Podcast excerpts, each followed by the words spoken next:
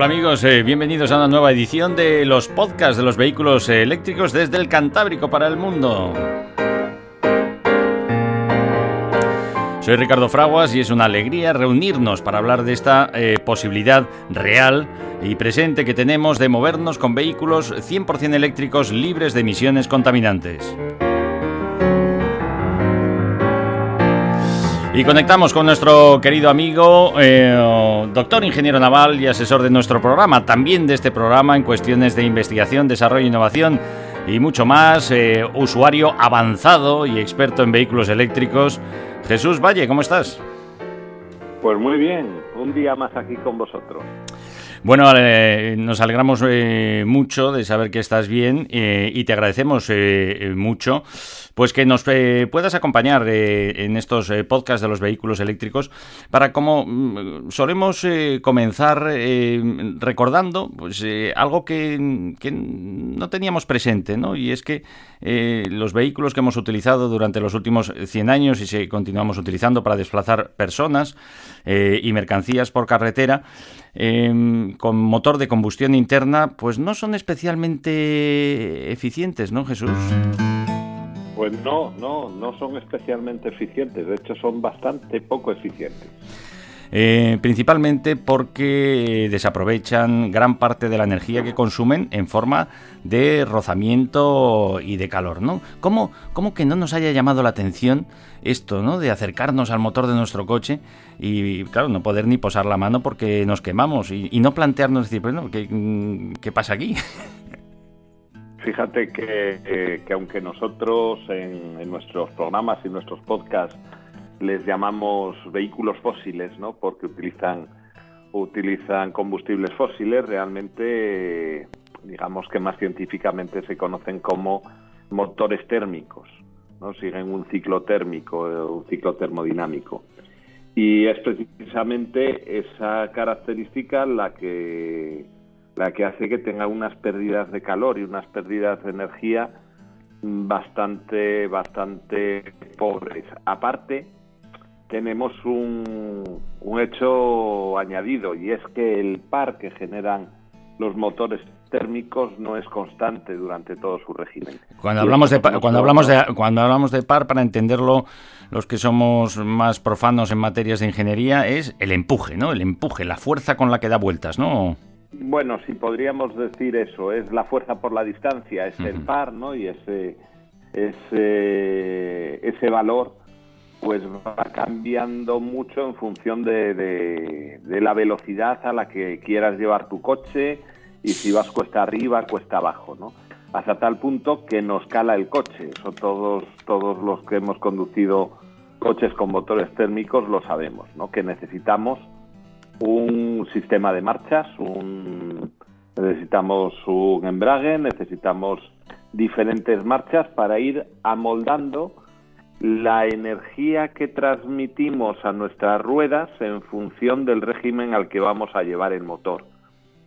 Y ese sistema, aparte de ser una pérdida de, energía más y, empeorar el rendimiento, nos obliga a una conducción en la que tenemos que estar pendientes de más cosas, como es el, el cambiar de marcha en función del régimen que llevemos. Cuantas más cosas tenemos controlar, más distracciones nos, nos pueden aparecer. Hay que tener en cuenta que los vehículos eléctricos son todos por definición automáticos, lo cual no le ocurre a los, a los vehículos con motores térmicos.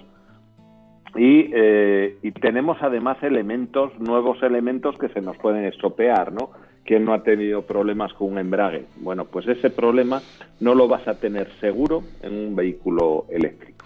Sea como fuere, durante los últimos 100 eh, años hemos utilizado estos vehículos, no teníamos realmente eh, posibilidad de compararlo con ningún otro tipo de, vehículo de fabricación en serie a motor eh, para desplazar personas y mercancías por carretera. Era lo que había, cada vez más sofisticados, cada vez más eficientes, y cuando em, empezamos a fijar también marcos regulatorios que nos empezaran a proteger de las emisiones contaminantes de estos vehículos, pues también menos contaminantes.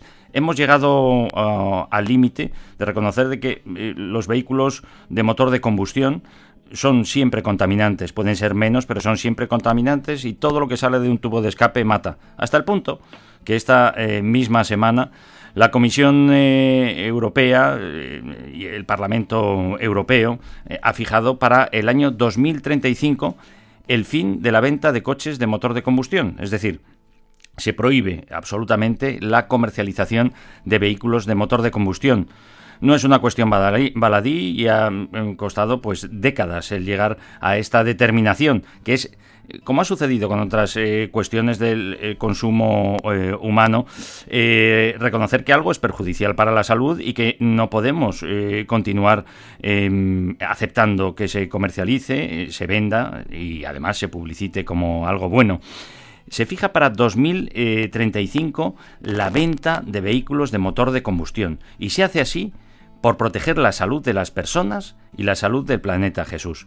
Em, hace falta un, tiempo para adaptarse a la posibilidad de utilizar otros vehículos como los vehículos 100% eléctricos no contaminantes. Pero eso no quiere decir que si se reconoce que es malo para las personas, para la salud de las personas y del planeta, hasta el punto de prohibirse la venta en el 2035, hoy mismo ya lo es Jesús. Eh, evidentemente no no no existe ese plazo, digamos, eh, dentro de lo que es la física o la medicina, ¿no? Eh, los coches contaminantes los eliminamos precisamente por eso, porque son contaminantes y son perjudiciales para, para la, la salud y lo sabemos. Ahora lo sabemos, somos plenamente conscientes de eso. Además, somos conscientes de que son perjudiciales para la capa de ozono y, por tanto, para eh, para el ecosistema en, el que, en el que vivimos. Por tanto, aunque marquen un plazo, un plazo prudente, y, yo diría que, a lo mejor más amplio de, lo que debería ser eh, la opinión de algunos, pero bueno, eh, pese a que se marque ese plazo, yo creo que hoy en día todo aquel que decida cambiar el coche tendría que tener en cuenta estas recomendaciones de la Unión Europea y tener también en cuenta presente que los vehículos híbridos también son vehículos de combustión, que es algo que la, Unión Europea ya ha avisado que va a comenzar a regular justo a continuación. Y es que, eh, son las condiciones en las que un vehículo híbrido realmente puede exhibir una etiqueta de vehículo no contaminante cuando la mayoría de las veces en el uso habitual que se le da a los vehículos, pues eh, la contaminación producida por vehículos eh, de, de, este tipo es muy similar a la producida por vehículos solamente de combustión.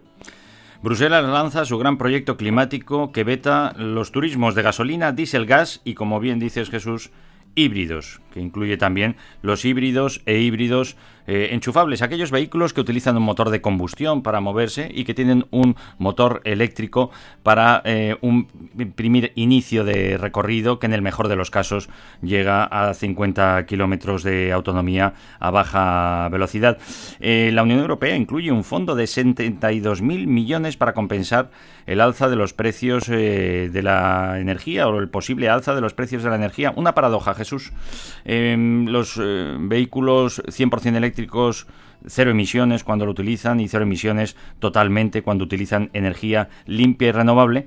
Em, esa energía limpia y renovable sabemos que cada vez es más barata porque precisamente eh, pues eh, proviene de fuentes limpias, eh, naturales e inagotables y renovables. pero se contempla que suba la energía.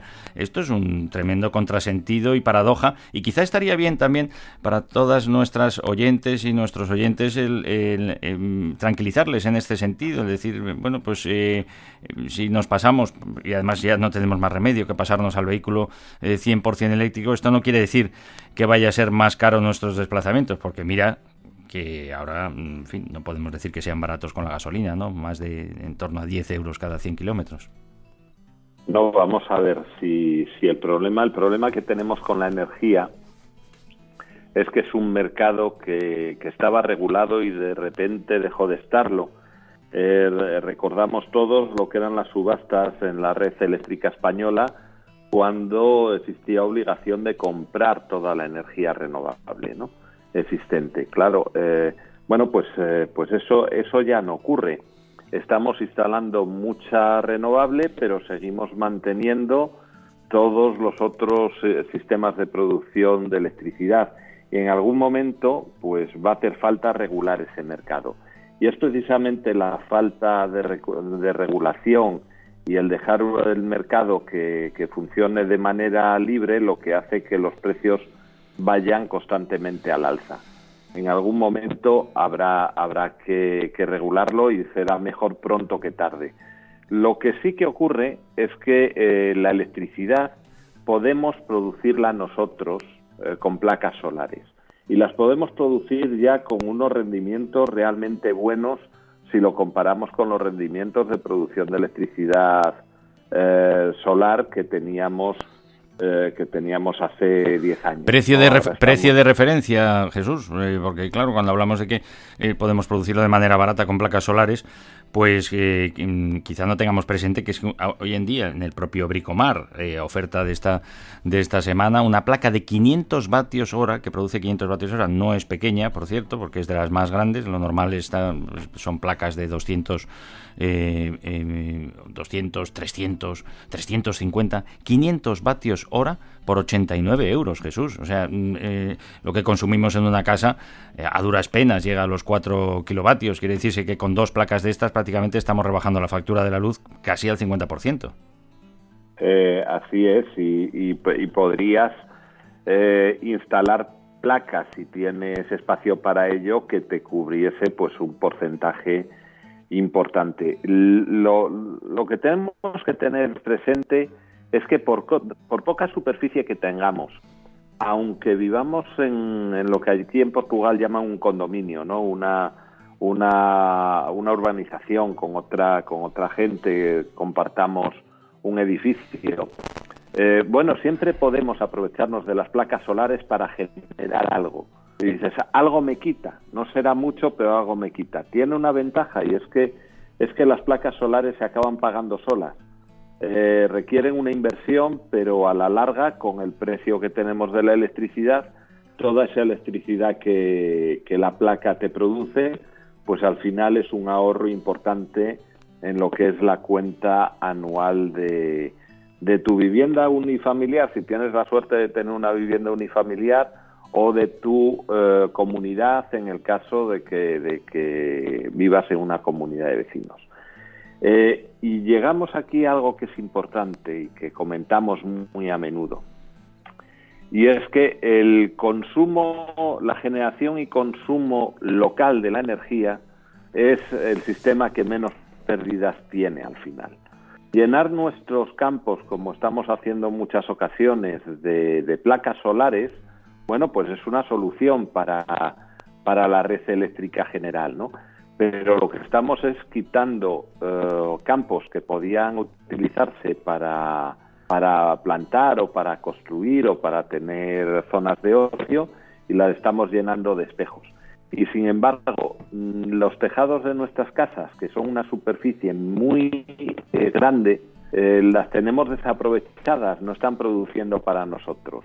Bueno, si empezamos a, a utilizar nuestros tejados como generadores de energía, tú fíjate en, las ciudades que tenemos la cantidad de, kilovatios que podemos generar, si como bien dices, con una pequeña placa solar somos capaces ya de generar 500 eh, vatios, habías dicho, ¿no? Entonces, bueno, pues, pues por, ahí yo creo que va el tema, es la, la producción local. Eso no te va a evitar tener una conexión de electricidad con un, con un gestor de, de, energía, pero sí va a reducir eh, significativamente tu consumo de electricidad, especialmente si tienes un vehículo eléctrico. Estrategias de Estado uh, que confiamos y deseamos que sean eh, positivas y mensaje que lanzamos desde el podcast de, los eh, vehículos eléctricos a nuestros eh, respetables em, y respetados gobernantes.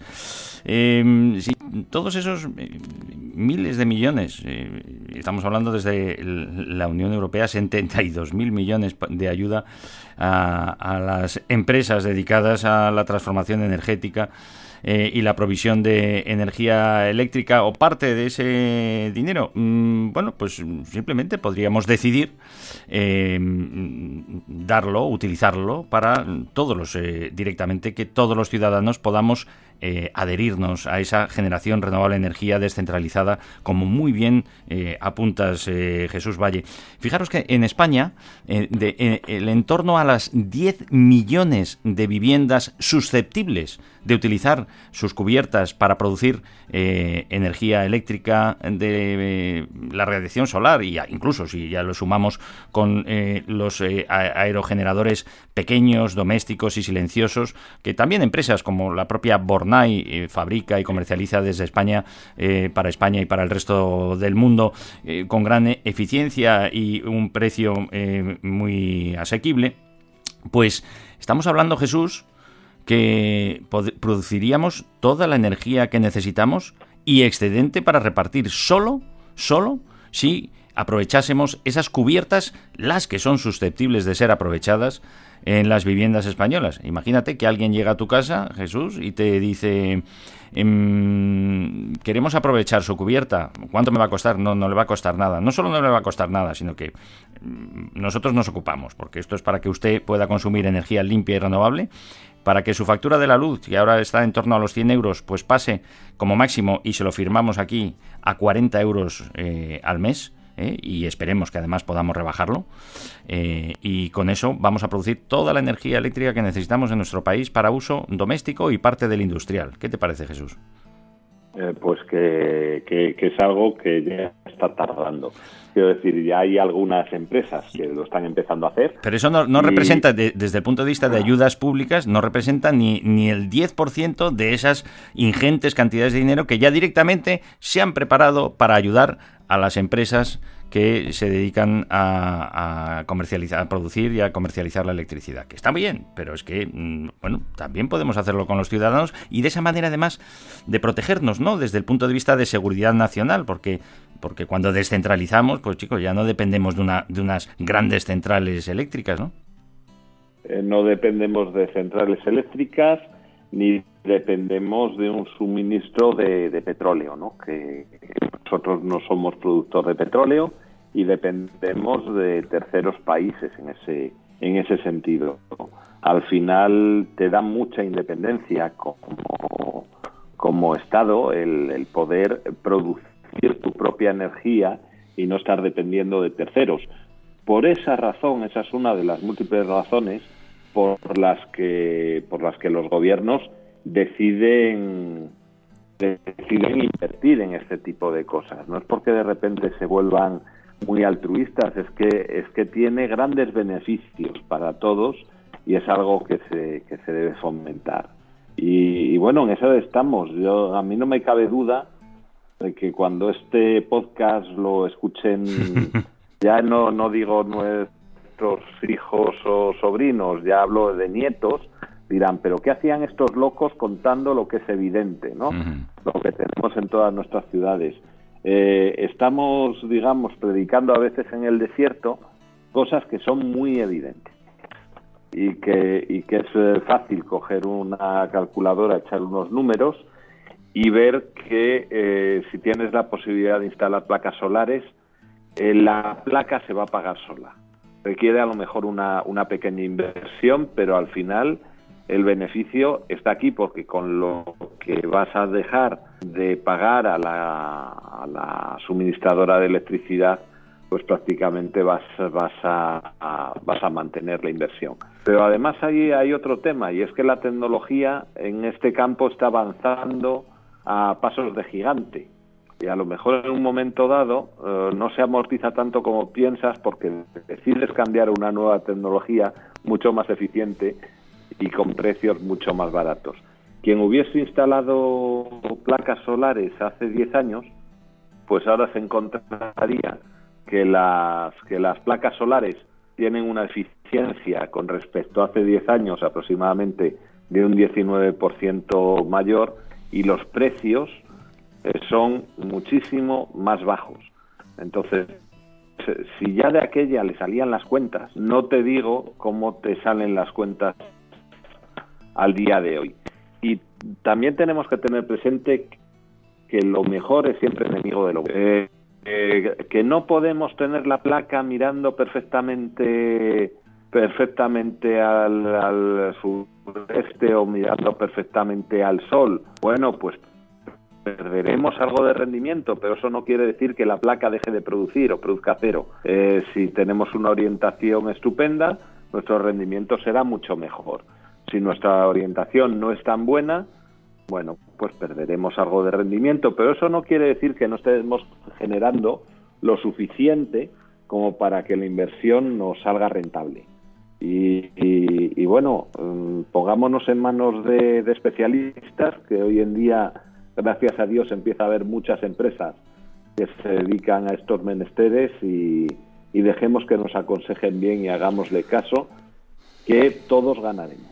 100 vatios tengo yo orientados al, al este, que es donde he podido colocar una pequeña eh, placa eh, y un pequeño aerogenerador también de 600 eh, vatios. La factura eléctrica, pues se ve en los cálculos que, que, tengo, al final se refleja en el, en el dinero y el consumo, incluso cargando dos vehículos eléctricos en casa, pues casi un 30% con una inversión pues que, no ha sobrepasado los, los 300 euros y la alegría eso de poder contribuir también a la reducción de, emisiones. La Comisión Europea ha lanzado eh, esta semana un rotundo mensaje tanto hacia adentro como hacia afuera de sus fronteras.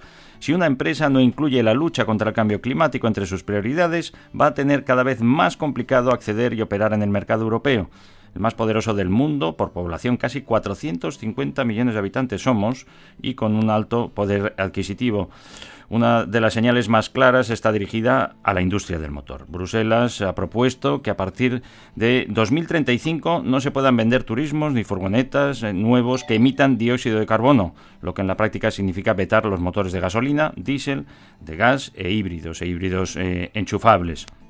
La Comisión se alinea así con lo que ya estaban proponiendo algunos países. En España, en su nueva ley de cambio climático, lo había fijado este veto para 2040. Hombre, podíamos habernos adelantado, pues se ha adelantado la comunidad de todos eh, desde Europa, con lo cual tendremos que eh, refijar esa fecha al menos en el 2035 o en el 2025, como ya lo había hecho Noruega eh, o, o Holanda, porque reconocemos que es malo para la salud de las personas, malo para la salud del planeta. Las fabricantes tradicionales de automóviles de motores térmicos, de motor de combustión, contaminantes, que es lo único que teníamos hasta hasta el momento, eh, pues se suman ahora la petición de ayudas ¿no? para eh, em, eh, poder utilizar esos 72.000 millones de euros que ya ha reservado para estas cuestiones la Comunidad Europea. Bueno, más de dos décadas. Em, hay empresas que ya se han dedicado exclusivamente a fabricar vehículos 100% eléctricos no contaminantes y a azuzar al, resto para que sí lo haga, especialmente, y como todos sabemos, pues desde el fabricante eh, Tesla y desde Elon Musk eh, y, su, y su equipo, diciendo que era necesario y que no había más remedio de hacerlo, más allá de descubrirnos a todos las bondades del vehículo eléctrico, que aprovecha prácticamente el 90% de la energía que consume y que puede utilizarla, pues eso, de fuentes limpias y renovables, sin contaminar en la producción de la energía y sin contaminar al utilizarla para movernos eh, y para mover nuestras mercancías eh, por carretera. Em, fabricantes tradicionales que no solo no han hecho nada por acelerar la transición, sino que han dilatado el cambio al máximo posible.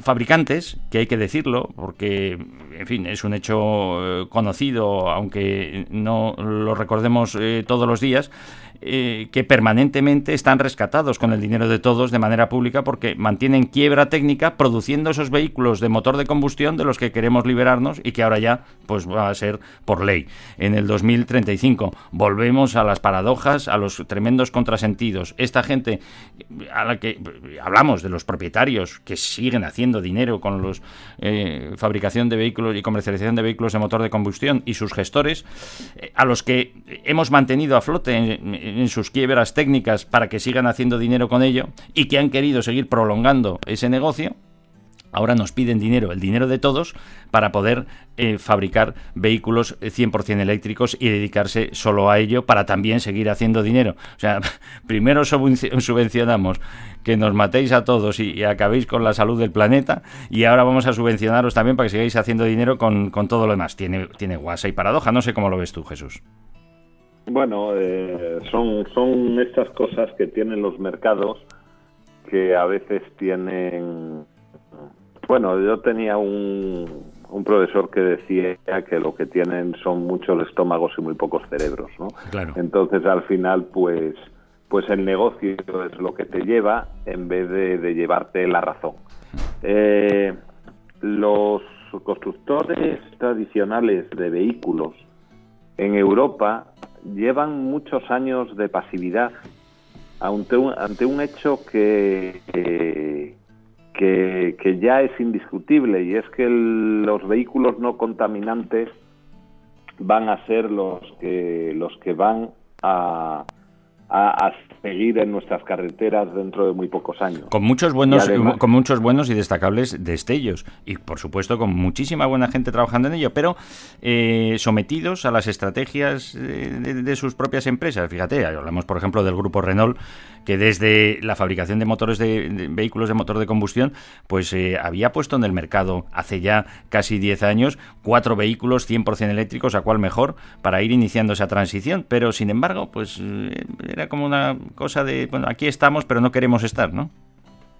Sí, no, eh, mira, has, puesto un ejemplo que es muy claro, ¿no? Que, que es el grupo que sí apostó por, por la movilidad eléctrica fundamentalmente dentro de las ciudades, más que una movilidad eléctrica para viaje, ¿no? Y probablemente porque así no se hacían la autocompetencia con los vehículos de con los sí, pero no. combustión. Sí, pero un sí, pero no.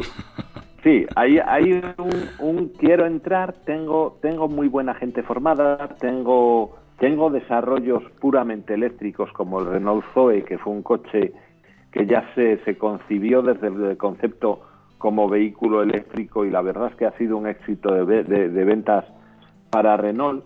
Pero, pero si miras globalmente los constructores europeos, eh, no se puede negar que ha habido una pasividad y un quiero y no puedo, pese a que, como bien dices, ha habido honrosas excepciones.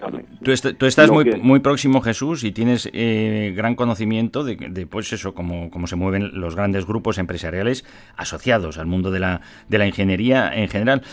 A veces esos movimientos estratégicos son solo mm, por al olfato del dinero público. Es decir, bueno, ahora hay subvenciones de eléctrico, vamos a hacer eléctricos. Ahora hay subvenciones de, de, gas, vamos a hacer gas. Ahora hay subvenciones de hidrógeno, vamos a hacer hidrógeno. Eh, y no tanto como una eh, estrategia de, de, desarrollo empresarial eh, fundamentado en el, en el propio producto que queremos comercializar, sino decir, bueno, vamos a ver dónde hay dinero y nos podemos hacer esto. esto eso pasa, Jesús. Pues sí, eso, eso, eso pasa, es un, es un hecho, ¿no? Los mercados se mueven hacia donde, donde hay dinero y si no, no se van a mover, salvo que de alguna manera los empujes, que es precisamente lo que está haciendo ahora la Unión Europea y le seguirán, pues evidentemente, todos los gobiernos. Pero ha costado mucho que estos movimientos se produzcan. Lo que, lo que estaba intentando explicar ante esa pasividad de, los mercados europeos, no ha habido la misma pasividad en los mercados eh, norteamericano o chino, por poner un ejemplo. ¿no? Hay, hay otros hay otros productores de vehículos que sí se pusieron a trabajar en, vehículos eléctricos y ahora lo que nos vamos a encontrar es que hay que ponerse a trabajar duro y fuerte para poder eh, competir con los que ya están en el mercado de, los eléctricos metidos hasta, hasta arriba, ¿no? Tenemos en Estados Unidos el gran ejemplo de Tesla, pero no solo tenemos el gran ejemplo de Tesla, tenemos el, gran eh, ejemplo allí de Ford, que está fabricando vehículos, vehículos eléctricos, digamos, de manufactura americana, eh, capaces de competir en su mercado con el Tesla.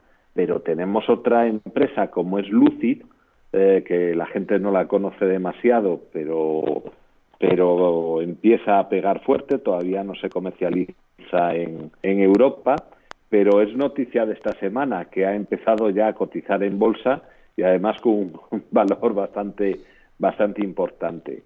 Eh, existen ya empresas dedicadas prácticamente solo al desarrollo de, eh, del vehículo eléctrico en Estados Unidos con mm, grandes infraestructuras de carga, no solamente la propia de Tesla, sino la, digamos, nacional, ¿no? que allí funciona bien. Eh, tenemos el mercado chino. Dentro del mercado chino tenemos, eh, tenemos la compañía iWays, que, que empieza ya a vender en España. Eh, este mes que viene creo que empieza ya, ya las ventas. Tenemos otro gran productor chino que está a punto de aparecer en nuestro, en nuestro mercado europeo. De hecho, ya ha aparecido en el mercado noruego, con lo cual eh, irá, irá bajando por Europa rápidamente, que es BYD, que, que bueno, tiene gran, grandes eh, vehículos para grandes distancias a, a precios bastante competitivos.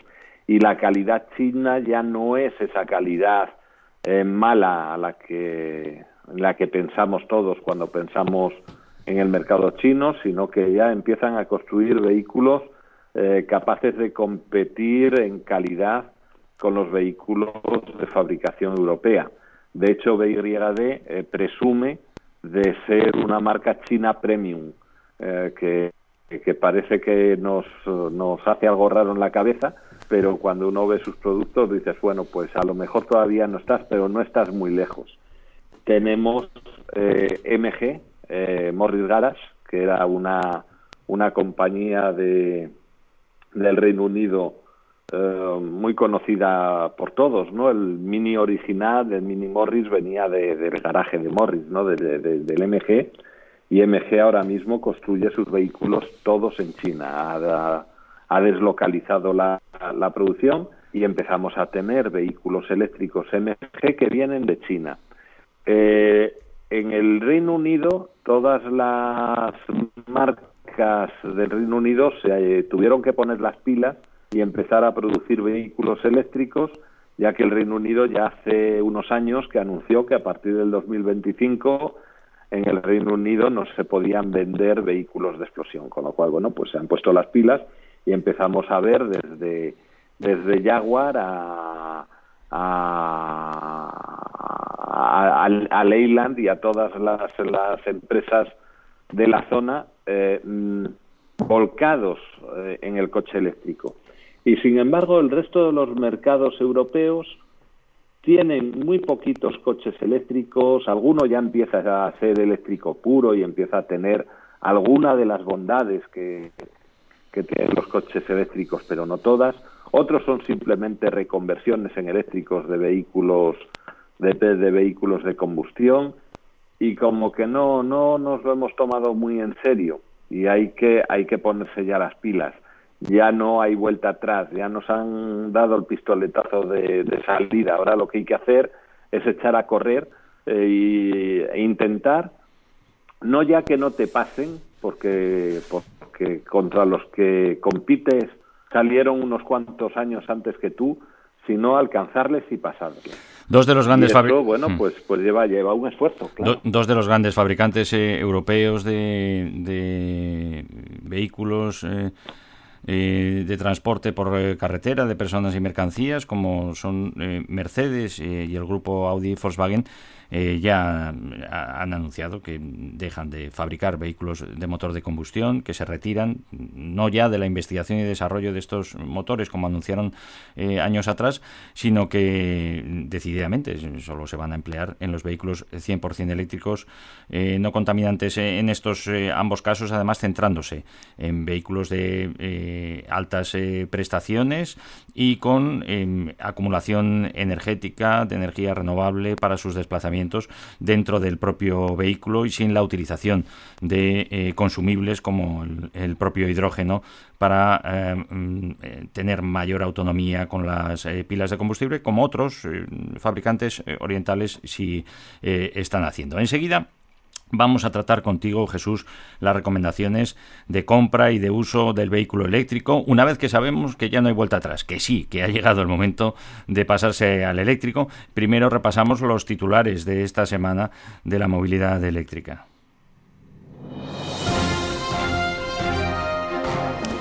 Pues las ruedas traseras del Mercedes EQS solo van a girar al máximo si pagas suscripción. Esta es una de las eh, fórmulas que se incorporan a los vehículos 100% eléctricos Jesús, que es eh, que sus eh, prestaciones paguemos bueno pues un valor de entrada relativamente accesible al principio, pero que luego nos suscribamos a las funcionalidades que el vehículo nos ofrece como si fuera un electrodoméstico, ¿no, Jesús? Eh, curioso, bueno, el mercado ya sabes que evoluciona eh, y evolucionará de maneras que todavía no, no, no, hemos predicho, no nos cuesta trabajo predecir. Pero bueno, mm, para los mercados actuales resulta, resulta chocante. Rolls-Royce eh, Power Systems presenta su hoja de ruta para la neutralidad de emisiones, uno de los principales fabricantes de motores para la aviación eh, motores eh, a reacción para eh, el transporte de personas y mercancías por el aire, pues anuncia también su dedicación ahora ya de una manera absolutamente centrada en el motor eléctrico que nos puede hacer volar y nos puede hacer mejorar el transporte en cuestión de emisiones contaminantes. Jesús, esto ya es una realidad también. Es una realidad. si si al final las cosas que están aquí, bueno, pues hay que, hay que asumirlo, ya, ya lo tenemos, ya no nos queda más remedio que, aprovecharlo. A la voz de Barco vienes de ver cómo vira y se previene a todo trapo escapar. Cuando veas las barbas de tu vecino cortar, pon las tuyas a remojar. Las ventas de coches eléctricos se duplican en Europa y rozan ya las 500.000 eh, unidades. Nada tiene que ver todavía con la venta de motores de combustión, aunque hemos anunciado su venta pues eh, continúan los mensajes publicitarios eh, en las rebajas de esta de ocasión de estos vehículos vendiéndolos como si fueran estupendos y es que no van a valer para nada dentro de poco, Jesús. Eh, bueno, es lo que es lo que hay. Hay que intentar vender lo que lo que se tiene antes de que sea tarde. no no no voy a criticar al al empresario por querer hacer dinero, pero a lo mejor ya están empezando a llegar un poco tarde. Rivian cierra una ronda de financiación privada por valor de 2.500 millones de dólares. Nos hablabas de eh, nuevos y emergentes fabricantes eh, de vehículos 100% eh, eléctricos y Rivian es uno de ellos con la propuesta de su todoterreno. hemos visto muchos surgir, hemos visto muchos caer, pero estamos viendo muchos para quedarse, Jesús. Eh, hay muchos nuevos que se van a quedar y, habrá alguno tradicional que no te voy a decir que se va a morir, pero que sí que lo va a pasar mal si no, si no espabila. Vuelve la furgoneta Flower Power de Volkswagen que tantas alegrías eh, nos ha dado también en el mundo de la cinematografía. Eh, y, en una versión 100% eléctrica, eh, no contaminante. Tiene además tres diferentes entregas y se va a dedicar también para el transporte. Anuncia ya anuncia ya lo que parecía lógico, y es que dotemos a los vehículos de transporte de personas y de mercancías para el largo recorrido con autonomías superiores ya a los 1000 kilómetros, con baterías que superan los 110 kilovatios hora porque hay espacio de sobra para ello y porque vamos mejorando también el rendimiento de estas baterías, ¿no, Jesús? Las baterías están mejorando a marchas forzadas. La, la calidad eh, de las baterías que tenemos ahora, su capacidad de, de, carga, su tamaño y su peso, eh, van tamaño y peso reduciéndose a la vez que la carga va aumentando. Eso quiere decir que esos 110 kilovatios hora, que, era una energía que hace unos años parecía impensable, pues ahora se va a empezar a ser casi un estándar muy pocos años. Y eso es gente que, que se dedica al transporte. Eh, un transportista que se pase al, al vehículo eléctrico eh, va a tener unos ahorros en mantenimiento del vehículo y en, y en, y en el coste de la energía que, que bueno, van a hacer que no echa de menos de, de, motores térmicos. Y si a eso, si eso añadimos que puede generar él su propia electricidad, pues mejor todavía. Lo único que le, que le faltaba para dar el paso y decidirse, pues era una autonomía lo suficientemente alta y un, y un tema de cargadores suficientemente bueno como para que el transporte a larga larga distancia sea viable. Bueno, pues ya tenemos aquí la, la estructura de carga lo suficientemente buena. Si nos, si nos eh, parece razonable y lógico pasarnos al vehículo 100% eléctrico no contaminante por todos los conceptos eh, para eh, desplazar personas y mercancías por carretera con cuatro ruedas, pues ni que decir tiene con las dos ruedas. Prácticamente todas las semanas anunciamos, anunciamos la llegada de nuevo eh, modelo de motocicleta o de, o específicamente destinada para el desplazamiento urbano por cien eléctrica. ¿Cómo? ¿Cómo? Claro, pues por el par del, del motor, eléctrico, la comodidad de, poder recargar la, batería en cualquier lugar con autonomías superiores a los 100 kilómetros por hora. Ahora llega a España la que se llama Lifan E4 eh, de categoría bueno pues eh, correspondiente a los 125 centímetros cúbicos de antes. Es decir que nos permite desplazarnos también por eh, autovías y por, por en vías de velocidad a más de kilómetros eh, eh, por hora. Y, bueno pues además nos deja de, tener esa dependencia de los combustibles fósiles y de la gasolinera, dando también muchísimo, muchísimo de, de, uso. hablamos ya así de, de 50 diferentes modelos en el mercado, prácticamente para todas las necesidades de motocicletas 100% eléctricas. ¿Te ha subido alguna, Jesús?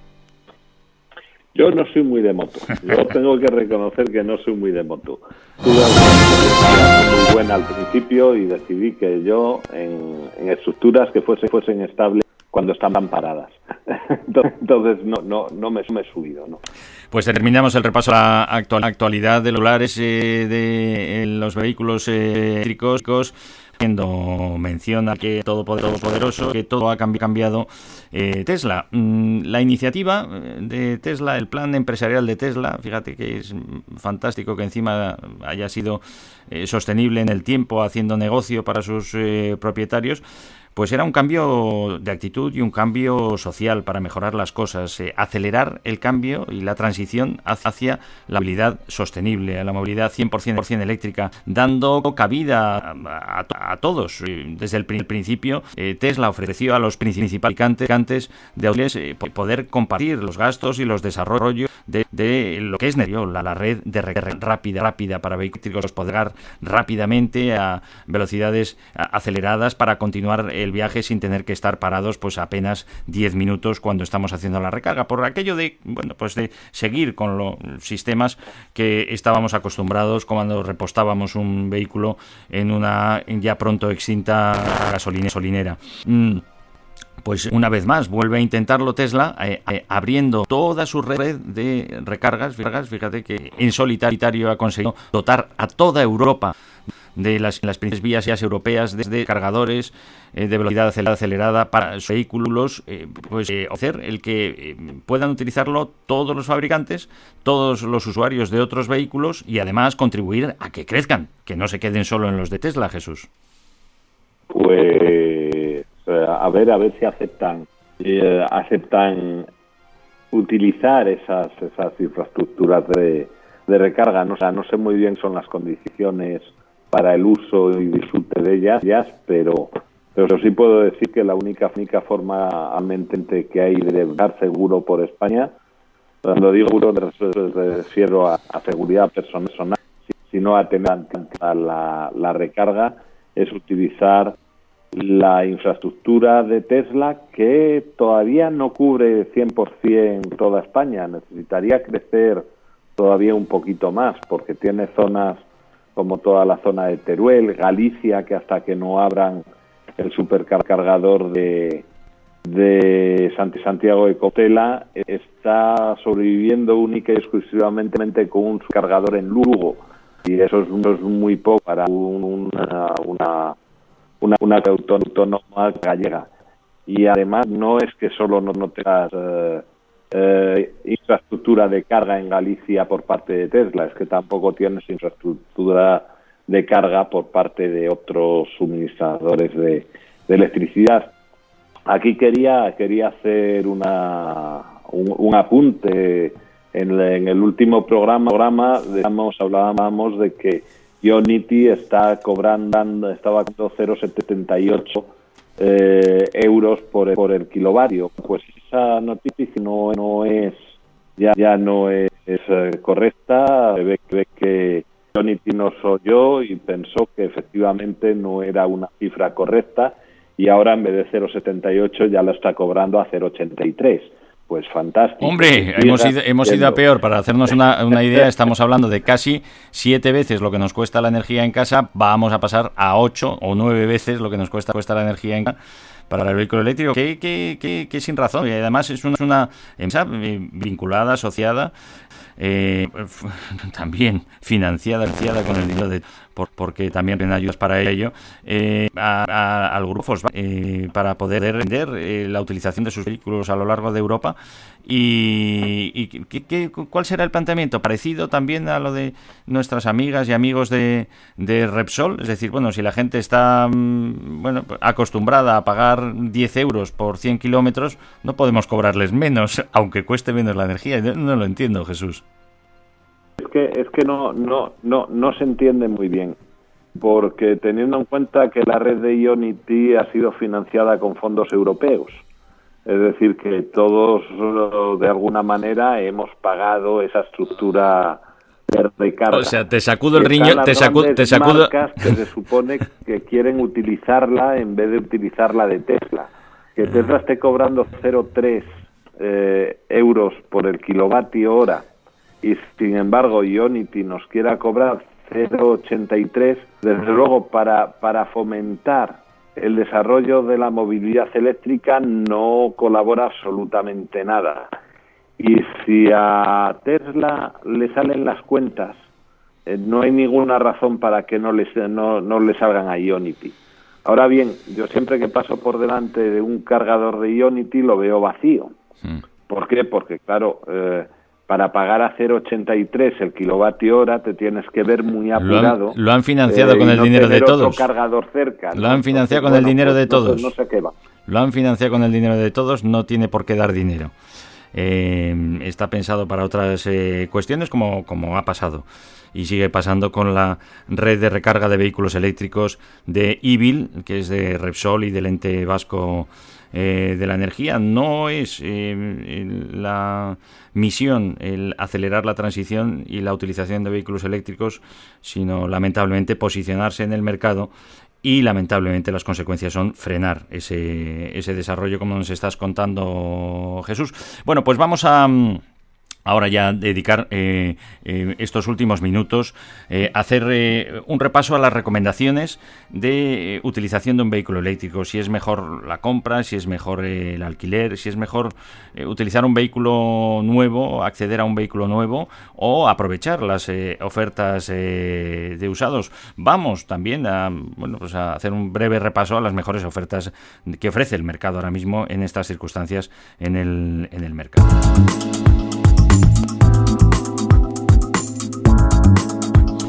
¿Cuáles son las eh, principales eh, cuestiones que debemos de tener en cuenta a la hora de elegir eh, el vehículo eléctrico que vamos a utilizar? Primero, estaría bien, pues ya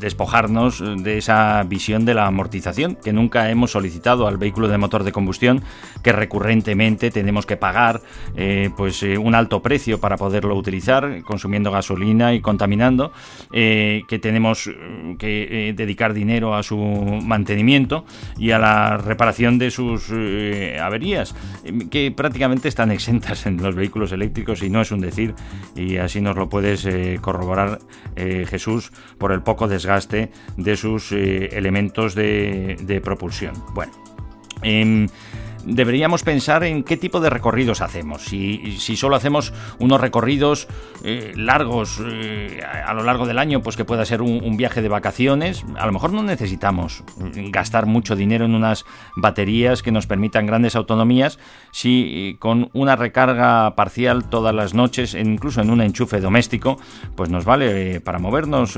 Jesús, esto es fundamental, ¿no? Mm, saber cómo nos movemos. Si estamos, por ejemplo, viviendo en una ciudad media, pues de la propia península ibérica, en España, donde el recorrido máximo que hacemos al día, pues está ya eh, si tenemos que hacer muchos, muchos viajes, pues no supera ni los 70 kilómetros. ¿Para qué tener un coche que, tenga 500 kilómetros de autonomía si podemos además enchufarlo todas las noches? Podemos acceder a un vehículo con eh, autonomías de 150 eh, kilómetros hora. Ahora, en vehículos de ocasión, fíjate Jesús, qué precio, ese simpático producto producido por Citroën, eh, Peugeot y Mitsubishi, eh, un coche con esos 150 kilómetros de autonomía y en perfecto estado ahora mismo, desde 3.000 euros en el mercado de ocasión en coches.net. Ese sería, ¿no? Es decir, vamos a ver primero cómo nos movemos, Jesús. Eh, sin duda, si tú no vas a necesitar utilizar un, un coche, es absurdo que lo tengas. yo te lo comenté ya varias veces. Yo el hecho de que me mueva entre Lisboa y, Madrid y Madrid y Lisboa cada dos semanas en coche es porque no tenemos un, un tren un tren rápido que una las dos capitales europeas. Si existiese ese tren y yo pudiese ir en tres horas cómodo en un tren, probablemente no me estaría planteando el tener un coche de largo recorrido porque cuando tuviese que hacer esos viajes, pues los, los haría perfectamente. Y te bastaría para tus desplazamientos en, en ciudad, pues con un pues con un coche con eso con 200 kilómetros de autonomía, perfectamente. Perfectamente. Es más, eh, yo creo que ya lo hemos comentado más veces, pero a mí se me, se me sigue haciendo muy muy cuesta arriba eh, entender por qué las islas, nosotros tenemos unos archipiélagos magníficos, ¿no? donde eh, con un vehículo eh, con 300 kilómetros de autonomía ya tienes todo lo que necesitas para tu día a día, porque no vas a hacer recorridos de, de mil kilómetros, si lo, si lo vas a hacer es en etapas y puedes ir cargando en el momento en el que pares, ¿no? No es muy explicable como la, la, movilidad eléctrica en las islas, la movilidad en las islas ya no es eléctrica. Y cuando tú llegas a, pues no sé, Las Palmas, Tenerife o Lanzarote, eh, y vas a alquilar un coche, no te dicen, oiga, mire, es que aquí ya los coches que alquilamos son coches eléctricos, porque para nosotros es muy importante la conservación de la naturaleza en, en nuestras Islas Canarias o en nuestras Islas Baleares y es totalmente factible hacerlo con los vehículos, con las autonomías que tenemos al día de hoy y a unos precios realmente competitivos.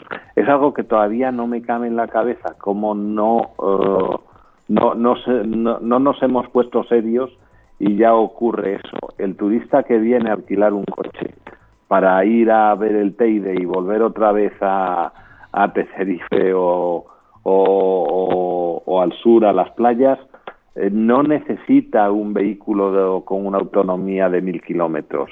Él con un vehículo de, de 200, 300 kilómetros y unos puestos de recarga suficientemente buenos, eh, será capaz de moverse. Y esos puestos de recarga se los puede dar perfectamente el hotel o el complejo de apartamentos donde se encuentre alojado.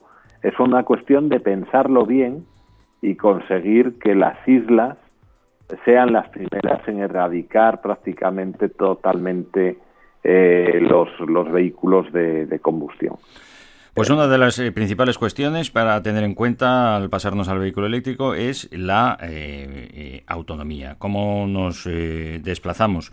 Y ya vemos que en el mercado de ocasión pues desde 4.000 euros, 3.000, entre los 3.000 y 4.000 euros tenemos ofertas de vehículos en perfecto estado, cuatro plazas, como el cero de, de Citroën, eh, Peugeot y Mitsubishi, eh, que nos permite hacer eso. Pero si queremos eh, tener un, poco más de autonomía, e incluso ya utilizar el, vehículo para largo recorrido, con recargas rápidas y además de recargarlo en un enchufe doméstico por las noches, pues queremos hacer un viaje de más de 500 kilómetros con una parada de recarga intermedia, podemos acceder pues, a un Renault Zoe de 40 kilovatios que podemos hacer en torno a los dos, entre 250 y 300 kilómetros eh, en carretera y con recarga acelerada de 40 eh, kilovatios también de, velocidad, en torno a los 40 kilovatios, eh, pues desde 10.000 euros.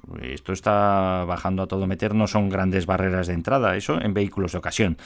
si vamos a vehículos nuevos, la eh, nuestros compañeros, compañeras y compañeros de Motor Pasión eh, esta semana traen eh, pues una selección muy bien documentada de los vehículos más eh, económicos del mercado, eh, entre los que se encuentran ya categorías, pues eso, para hacer más de 300 kilómetros eh, por carretera. No sé si lo has podido ver, en este caso se incluyen las ayudas que ahora mismo, en este momento, existen en España, y el primero de los vehículos, que es un biplaza al estilo del Smart, de, origen chino, pero ya que ya se comercializa en Europa y en España, que se llama Invicta, pues parte de los 8.000 euros un vehículo para hacer, eh, pues eso, esos 150 kilómetros hasta 250 mm, kilómetros en la mejor de sus eh, versiones eh, para un desplazamiento urbano e interurbano, sin pedirle demasiado. Es un cochecito, pues eso, biplaza, tipo Smart.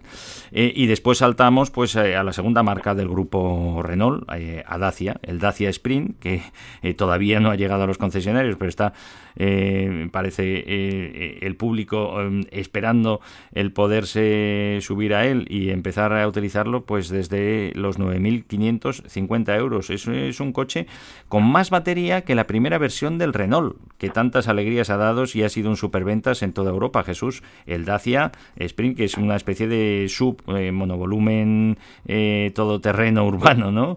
Fíjate qué precios, ¿eh?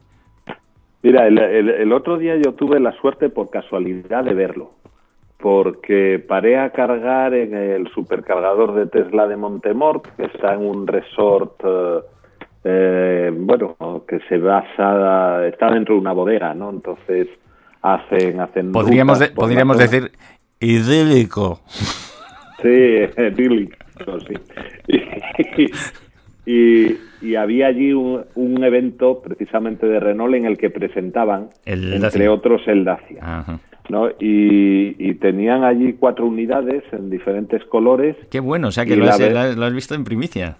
Sí, sí, sí, lo, lo, lo, he visto y la verdad es que es un coche eh, pues, eh, pues sin grandes pretensiones, tiene muchas similitudes eh, con el Zoe y con algunos otros modelos de, de Dacia, pero mira, me pareció, me pareció que para para ciudad y para utilizarlo o para incluso para rutas rutas rurales, ¿no? Porque es un coche alto, es un coche con, con amortiguación alta, pues la, la verdad es que mm, me sorprendió bastante, porque eh, no, no he podido conducirlo, solamente he podido verlo, pero me gustó bastante más lo que vi al, al natural que lo que había visto en, revistas del motor. Una propuesta muy lógica, fíjate, para subir al Prado a, ver a las vacas y bajar del Prado en el trabajo de, del pueblo, eh, pues lo que hacemos ahora con el motor de combustión, pues ahora subo al Prado, pero es que cuando bajo voy recargando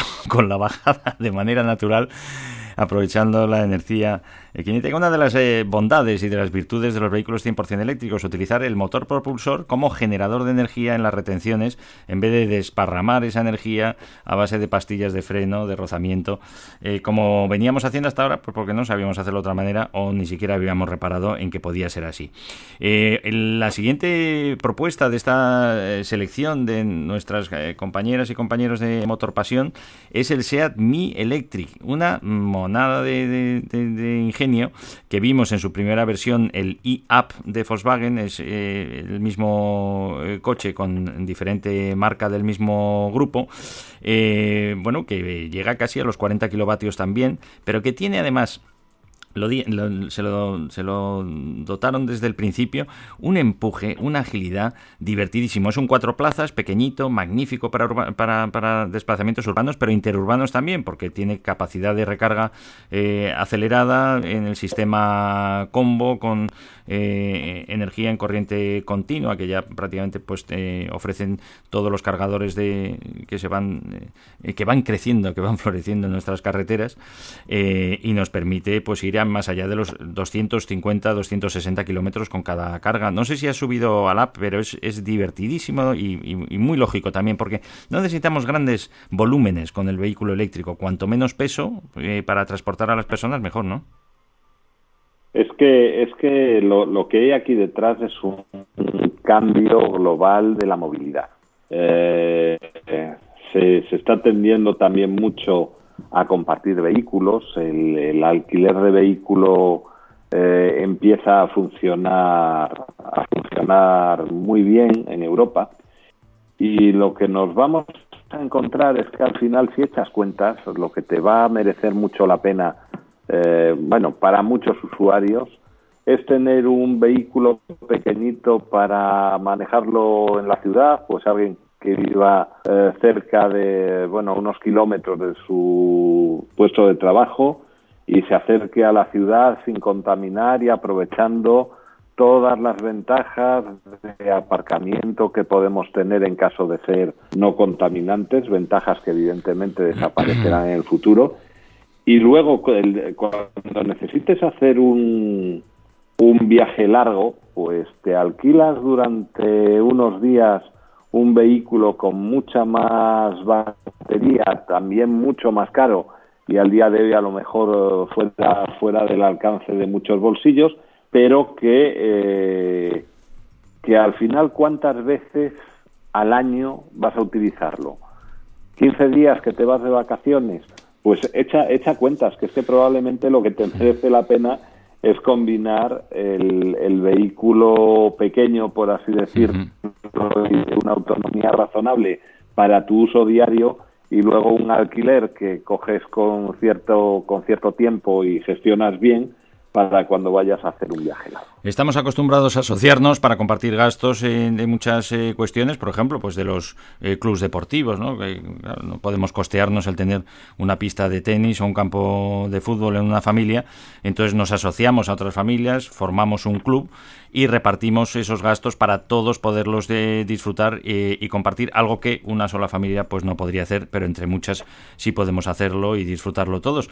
No ha llegado todavía, si empezamos a ver pues la posibilidad del renting, pero el, el, uso por suscripción de vehículos eh, todavía no, no, ha proliferado. Quizá pueda ser un, un, camino a seguir, ¿no? Me suscribo a tener un servicio de movilidad y cuando necesito coche pequeño, coche pequeño, cuando necesito coche de largo desplazamiento, incluso para hacer una mudanza, pues voy al pool de vehículos de nuestro club y ese que me llevo, ¿no, Jesús? A mí no me cabe duda de que las nuevas generaciones ya no tienen ese concepto de, de, imagen o de, o de nuevo rico que, que existió no cuando bueno pues nuestra población la carroza la carroza mostrar la pues, carroza. pues, de repente tenías que demostrar un estatus. El estatus ya no lo demuestras eh, con un vehículo más un vehículo menos.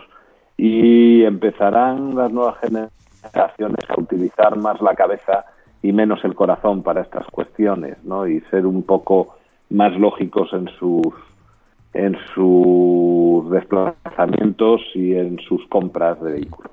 Nos estamos liberando del erostracismo eh, que he aprendido pues esta mañana, la verdad, leyendo eh, una noticia que hacía relación a Erostrato, em, un personaje griego que mm, pues incendió incendió el templo de Artemisa. Fíjate tú que era una preciosidad por lo visto.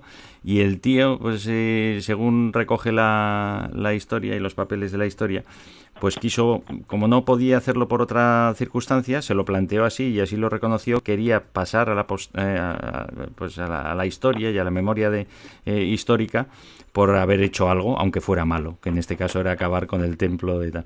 Y de hecho luego se, el erostracismo se recoge como una, como una fórmula pues de hacer el mal eh, para llamar la atención, precisamente. ¿Qué es lo que estabas diciendo? En este caso era llamar la atención por hacer algo que tampoco sabíamos que, no era bueno para todos, eh, utilizar el motor de, combustión, pero sí lo estamos viendo todavía y a ver si conseguimos ya erradicarlo de nuestras carreteras, hacer el imbécil en las carreteras poniendo en riesgo la vida propia y la de los demás para llamar la atención, ¿no? Pues eh, oyendo a 200 kilómetros por hora, pensando que con eso estás llamando la atención eh, en positivo y realmente es todo lo contrario, ¿no? El erostracismo, ¿sabías de esto, Jesús? Pues, pues por desgracia tenemos muchos ejemplos, ¿no? Mm. De, de yo hago lo que sea por tener mis 10 minutos de gloria y me llevo a quien haga falta pues, con tal de llegar a ello, ¿no? Pero bueno, gracias a Dios yo creo que eso ocurre en muy pocos casos y, la, cabeza pues acabará por funcionar, ¿no? Eh, lo que dices de las carreteras, pues mira, yo que, voy a decir que por suerte viajo viajo mucho porque la verdad es que me gusta viajar. Eh, ves cosas que, que, te horrorizan. A mí hace poco en un tercer carril me adelantaron.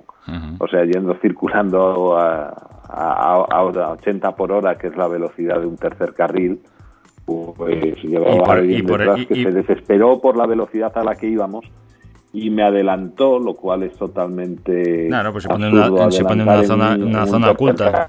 Dentro de una ciudad. Y, y, me adelantó única y exclusivamente para seguir detrás del coche que yo llevaba adelante. Claro. Quiero decir que, que, que, que no, muchas veces se hacen cosas eh, sin sentido. Mm, tengo un caso muy reciente de, de hace nada, tres meses, que paré en un stop y los que venían detrás, no solo el coche que venía detrás, los tres coches que venían detrás me pitaron. Por el stop, ¿no? Entonces, claro, dices, bueno, pues eh, a, ver, a ver si nos tranquilizamos todos y empezamos a cumplir un poco las, las normas de circulación que nos las hemos, nos las hemos impuesto para que todo funcione.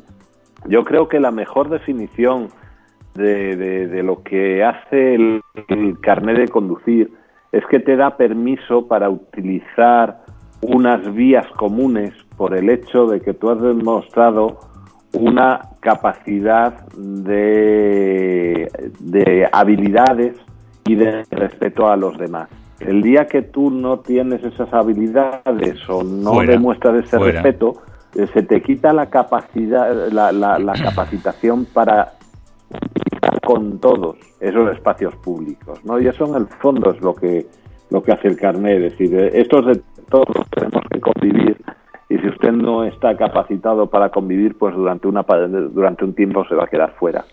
Eh, no es un castigo porque yo le odio, es un entre, entre comillas, eh, castigo porque usted no está dispuesto a cumplir las normas de convivencia. A respetar a los a demás. Ver si, a ver si todos nos respetamos y empezamos a, a hacer la vida un poco más cómoda para todos. Aprovechamos la ocasión, como hacemos habitualmente, para agradecer y felicitar a nuestras eh, eh, amigas y amigos de la Dirección General de Tráfico por eh, estar eh, pendiente de ir actualizando también pues eh, esas normas que nos protegen a todos. Parece mentira que en el año 2021 estemos hablando ahora mismo pues precisamente eso de sancionar por mal utilizar esos avisadores acústicos que es lo que deberían de ser en situación de peligro, por ejemplo en una curva sin visibilidad en pequeñas carreteras como todavía sigue sucediendo en la red viaria de la península ibérica para avisar que vamos a pasar por ahí,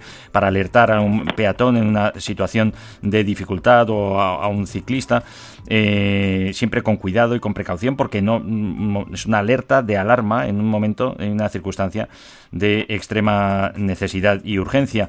Eh, no para pitar porque acaba de ponerse el semáforo en verde como te sucedió el otro día, molestando a los demás eh, para seguir tu trayecto. Eso ya pues vamos a irlo desterrando. Bueno, pues ahora ya se sanciona por ello, hasta 200 euros, como se sanciona también Jesús por tirar una colilla encendida por la ventanilla, que lo seguimos viendo todos los días, y botellas y todo, que luego, claro, tenemos que gastar dinero en limpiar nuestras cunetas, ni que decir tiene, pues lo que le puede suceder a una persona que va en moto o que vas con tu ventanilla abierta y te entra una colilla encendida dentro del coche. Pero bueno, qué falta de respeto. Bueno, pues por fin, lo que veíamos hace 50 años en territorios como los Estados Unidos o en Escandinavia, eh, mil, euro, mil dólares entonces for littering, ¿no? Por, por, tirar, arrojar objetos fuera de la ventanilla, resulta que lo, ya, por fin lo reconocemos como peligroso y lo sancionamos en España. Enhorabuena por ello, amigos de la DGT. Jesús, ¿qué te parece? Me parece que, el sentido común tiene al final que, que, que perdurar, ¿no? Y que, y que ir, hacia adelante como Dios manda. Estamos en épocas vacacionales, ante todo seguridad, eh, utilizar vehículos no contaminantes en la medida de lo posible. Cuanto antes, nunca os vais a arrepentir, si hay algo os arrepentís es de no haberlo hecho antes. Estamos repasando eh, las mejores ofertas del mercado de los vehículos eléctricos. Nos hemos quedado con el SEAT Mi Electric, que eh, ahora es accesible desde los 11.800 eh, euros. el Renault Twingo desde 12.200 euros. el Fiat 500e, esa versión magnífica que a todos se nos antejaba que podría ser eléctrica, ya es 100% eléctrica desde 14.000 euros. Em, el Smart Biplaza en su versión 100% eléctrica, por fin con un cargador que merece la pena. En estos momentos, Jesús, nos vas a tener que dejar, ¿no? Os tengo que dejar. Eh, no, nos vemos en la siguiente. Gracias por haber estado con nosotros, eh, Jesús Valle. Nosotros terminamos este eh, repaso antes de dejaros también hasta la semana que viene porque nos quedan escasos tres minutos. Em, nuestras amigas y amigos de Motor Pasión también nos presentan como uno de los mejores vehículos por baratos y relación calidad-precio-prestaciones que ofrece el mercado ahora mismo.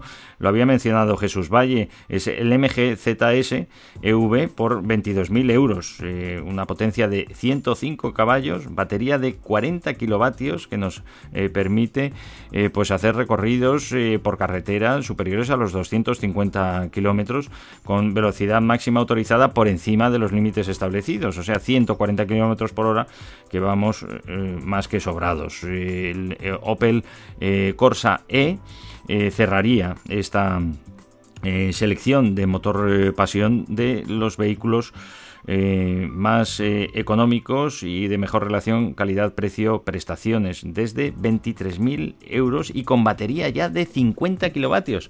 El Renault Zoe se nos ha quedado fuera de esta lista porque ya superaba los 25.000 euros incluso eh, con las ayudas. Bueno, confiamos y sabemos que Renault no solo con el Twingo, sino con el Zoe y sus sucesivas versiones podrá ir bajando también los eh, precios de entrada. Lo comentaba Jesús Valle eh, que una de las eh, opciones eh, que tenemos y que podemos tener en cuenta a la hora de pasarnos al vehículo eléctrico es no necesariamente tener que comprar uno nuevo, ni siquiera comprar uno usado, que hemos recordado que tenemos precios de, partida desde los 4.000 euros en, por ejemplo, coches.net, sino pues acceder al renting, al pago por uso. una de las empresas que se han lanzado pues a ofertarnos vehículos 100% eh, eléctricos ya con unos eh, precios mensuales mm, pues que eh, contemplan que el vehículo tiene valor de recompra. Anterior anteriormente eh, no se imputaba nada, con lo cual las cuotas salían demasiado caras, eh, pues es eh, Lisplan. Lisplan nos ofrece un magnífico Renault Zoe con 50 kilovatios, con recarga acelerada, 5 plazas para poder disfrutar de los viajes de largo recorrido y recarga acelerada por debajo de 400 euros al mes, todo incluido y con unos eh, kilómetros anuales de 10.000 kilómetros que podemos ampliar a 20.000, 30.000, 40.000 subiendo eh, paulatinamente la cuota.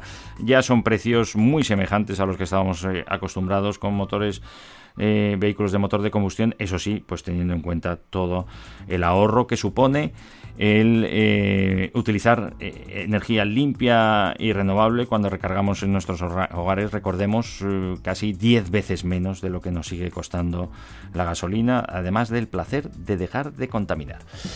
Pues muchísimas gracias, amigas y amigos, por habernos acompañado hoy también en, los podcasts de los vehículos eléctricos. Nos encontramos en la próxima entrega y atenderemos a vuestras cuestiones que nos podéis seguir enviando a través de las eh, redes eh, sociales relativas a los vehículos 100% eléctricos no contaminantes y a la generación renovable de energía. Hasta pronto amigos.